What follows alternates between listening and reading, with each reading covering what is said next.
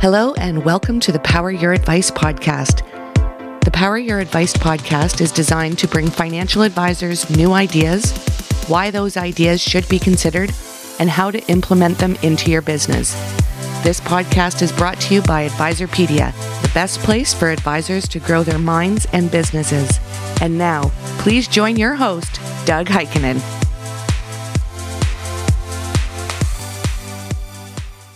Hello, and welcome to the podcast. In financial services, we frequently use terms that are confusing not only to outsiders, but those within the industry. We feel it's our duty at Advisorpedia not only to bring content to financial advisors that make them better in every way, but to table set and educate. This is the first in that educational set that we hope benefits everyone. Today's topic is What's a clearing firm? Why do they matter to advisors? And what does the future hold for these firms? For that, we welcome back Michael Skaplin, who's the Senior Vice President of Sales and Relationship Management at Axos Clearing. Welcome back, Michael. Hi, good morning, Doug. How you doing out there? I am good. Let's start off with your wheelhouse. What is a clearing firm?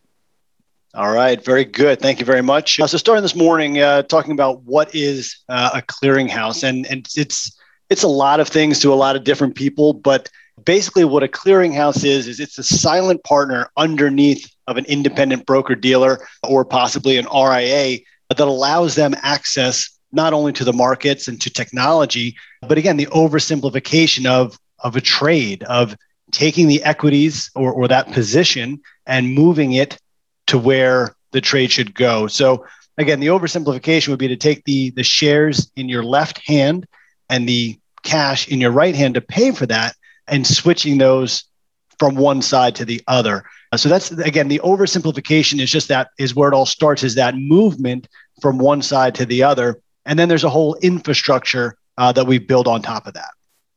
So is that the only transaction that a clearing firm affects, or are there many transactions that happen within a clearing house?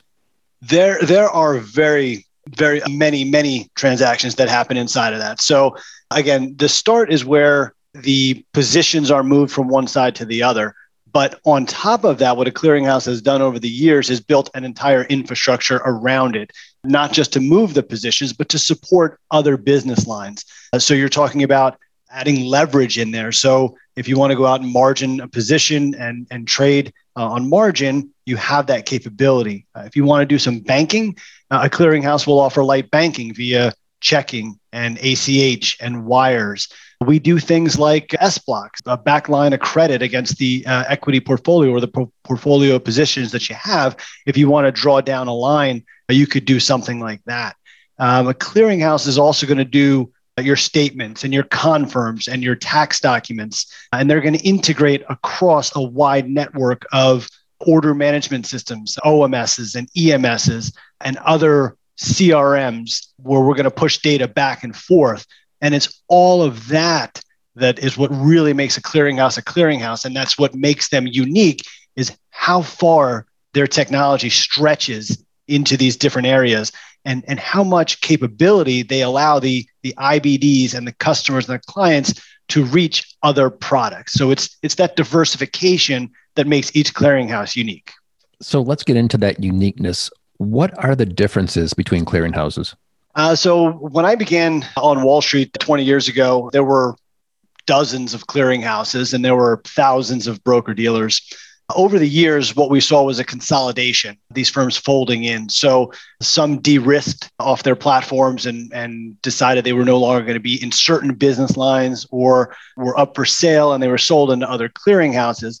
Uh, so the differences became in in what firms were not only willing to do what business lines they wanted to be in, it was the technology that they either had to start with or that they evolved into, right? So the difference now that we see in clearinghouses is the willingness or the ability to take on various products to understand and handle that risk and to continue to move into other areas uh, so that those clients have access to different tools.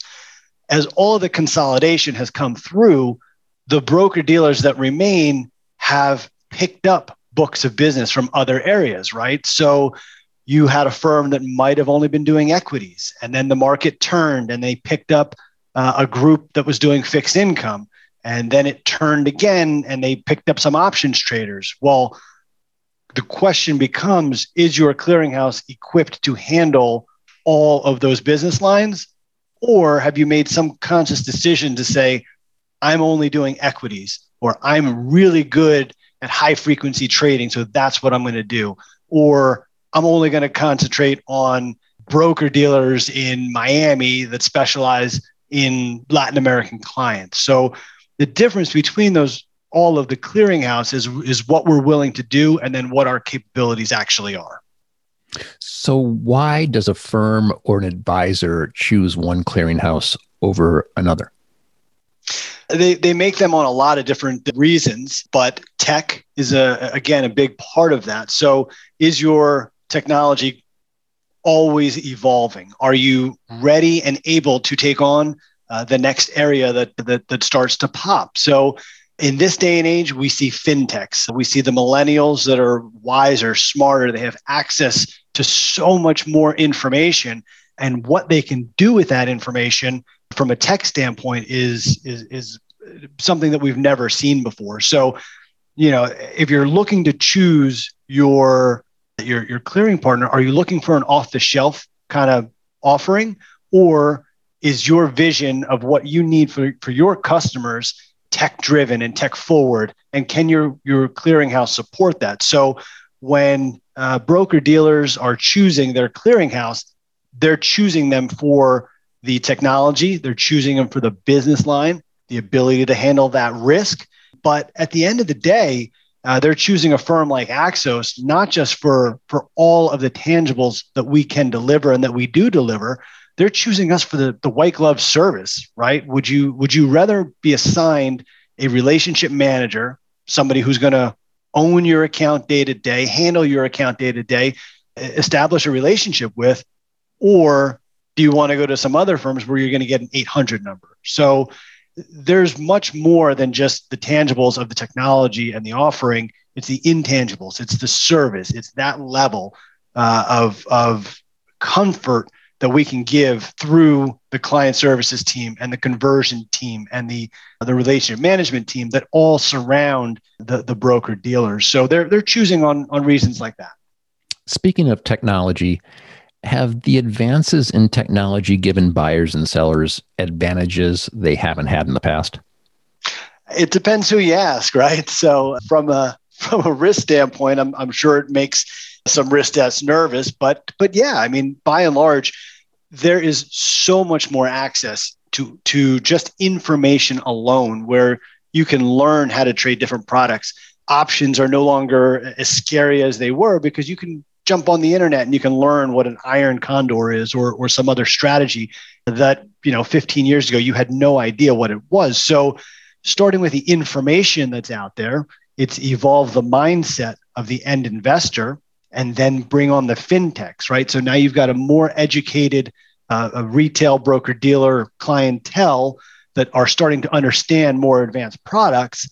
And now you're giving them the tools to get in there, to get into the market, to to line up with the professional traders. And that that knowledge plus that access and that fintech is is what is delivering uh, this advancement in in the marketplace. So yeah, the, the technology is is it's phenomenal and we've i think we've only seen just the beginning of what that's going to come because we're really on the precipice of this technology layering into the APIs that that, that a clearing uh, clearing firm like Axos has so we're able to pipe in the newest technology and continue to evolve with whatever the next one is going to be because of our API and our open architecture being in the game for so long you've touched on some of this but are there other ways, are there nuances that clearing firms have evolved over the past 10 years? Yeah, I mean, uh, again, it's it's that that hindsight being 2020. It's it's those next generations coming up with the different design models and different technology models and different different ways to integrate and a different thought pattern. So I've I've been in the industry for right for for 20 years for for quite some time and I've exclusively only ever been on the clearing side. I've been from from my early days in my career. I was a, a clearing liaison, which was a basically a relationship manager managing a subset of accounts. And I saw how we did things back then, right? So by the time I moved up in my career, I had seen what the generation before me had built and how they had built it. So when I came to this position as a senior manager at a you know at a, at a clearinghouse, I had my own ways of of what I thought and what needed to change, and I brought that with me. And behind me, there's a whole new generation uh, that's coming up into these these management mid-level management positions bringing their own ideas and their own experiences. Uh, so so that is what's pushing the development in some of the clearinghouses is this this influx in this this smarter uh, way to do things. And the technology is that that's available that was not available 15 years ago or 20 years ago. So we're pushing this evolution and this mindset and the technology is allowing us to better evolve and, and make things easier and straight through process and change what clearing was 20 years ago to what it's starting to be now and what it will be 20 years from now.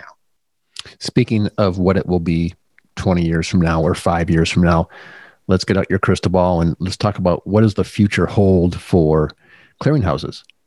We have a vision on, on what a, a clearinghouse is going to be and what it needs to be but it's you know we've been pretty vocal about it. It's it's an all encompassing model right? It's not just it's not just a standalone clearinghouse. And being part of a much larger organization we're able to start tying that stuff in. So we have a, cutting edge technology platform on the bank side. So the holding company Axos Financial we're under a huge umbrella. There's multiple divisions right? So we've got a bank unit we've got a clearing division we have a custody division we've got uh, a robo advisor but it's about how we tie all that in so that it's it's a single point so that you can come in and you can log into your account and straight through process your trades and look at mortgages and car loans and look at jumbo loans and uh, line, back lines of credit so that you can put your portfolio together and draw a line down against it. So what we're building is this holistic atmosphere where you come into a single account and all of your needs are taken care of right then and there by Axos. And so we're continuing to develop this idea as we tie down the APIs between clearing and the bank and we bring in custody. And we're continuing to push that and moving by acquisition, right? So, you know, when when my clearinghouse was acquired by by Axos, they started leveraging in the technology right away and they brought in uh, their ideas and some personnel and we started to build this and we tied in a robo advisor. So we've got that. We're tying in the banking. So we'll have that. And there's a couple other things we have on the horizon that we haven't put out there yet that we're, we're starting to tie down. Um, and then most recently, we, we just acquired uh, E-Trade Advisory. So we're tying in that network as well. But again, it's, it's a holistic approach to the financial markets. It's more than just securities trading. It's an idea. It's a way of life. It is uh, a holistic piece where you can just come in and do everything you need from your banking to your brokerage in one shot. Is this holistic approach, this idea that you're building for the future, is this what you feel is going to separate you from your competitors? That, among other things, I don't want to let out too much of the secret sauce, right? So we'll, we'll keep some of our competitors guessing, but but yes, I mean just just alone in what we're rolling out now, it it already separates us separates us from what some of our competition is doing. We offer a diversified offering on the security side between equities, options, fixed income, foreign and local settlements, high frequency trading, portfolio margin, stock loan with fully paid lending. So just being in all of that, we've set ourselves uh, apart from our competition who only wants to be in uh, one piece or one line of some of those businesses. But when you tie all that security stuff and all that experience and all that products into this developing idea with the bank and and tying everything in yeah that's going to separate us today and it's going to certainly separate us as we set the foundation to do all that and move it into the future. You, you've had a fantastic year and it's it's still early. Are these all the reasons why you're gaining so much market share yeah, I would say so. I mean, again, it, it started with an idea and it started with a vision, and and now we've started to make those things come true, right? So, being public, public company helps because we're we're not just selling uh, the brand and the vision and the technology, but we're, we're selling stability. And in the financial markets, that's important. So we have had a great year, and not just on the clearing side or the custody side, but on, on the bank side as well with, with what they've done on their mortgage division. But we're we're public, like I said. So we can go out there and talk about being a strong company, but we'd rather show you. Look at our quarterly earnings reports. Look at what we've done. Look at the acquisitions. Look at the stuff that we're putting out there. We're, we're leading by example, and that is what's what's leading to our success. Is is not just putting the idea out there, but executing it, delivering it, keeping our clients happy, giving them the technology that they need, and providing their end customers with the stability that they need to keep their clients here. Michael, thank you so much for clearing up what a clearinghouse does for us. We appreciate your time. I appreciate your time, Doug. It's a, a pleasure as always, and I, I, look forward to our next conversation. I am. I do too. To learn more about Axos Clearing, visit axosclearing.com. Please follow us for all the latest updates on Twitter, LinkedIn, and Facebook, all at Advisorpedia. For everyone at Advisorpedia, our producer, Jakey Beard, and the Power Your Advice podcast team, this is Doug Heikkinen. Thanks for joining us.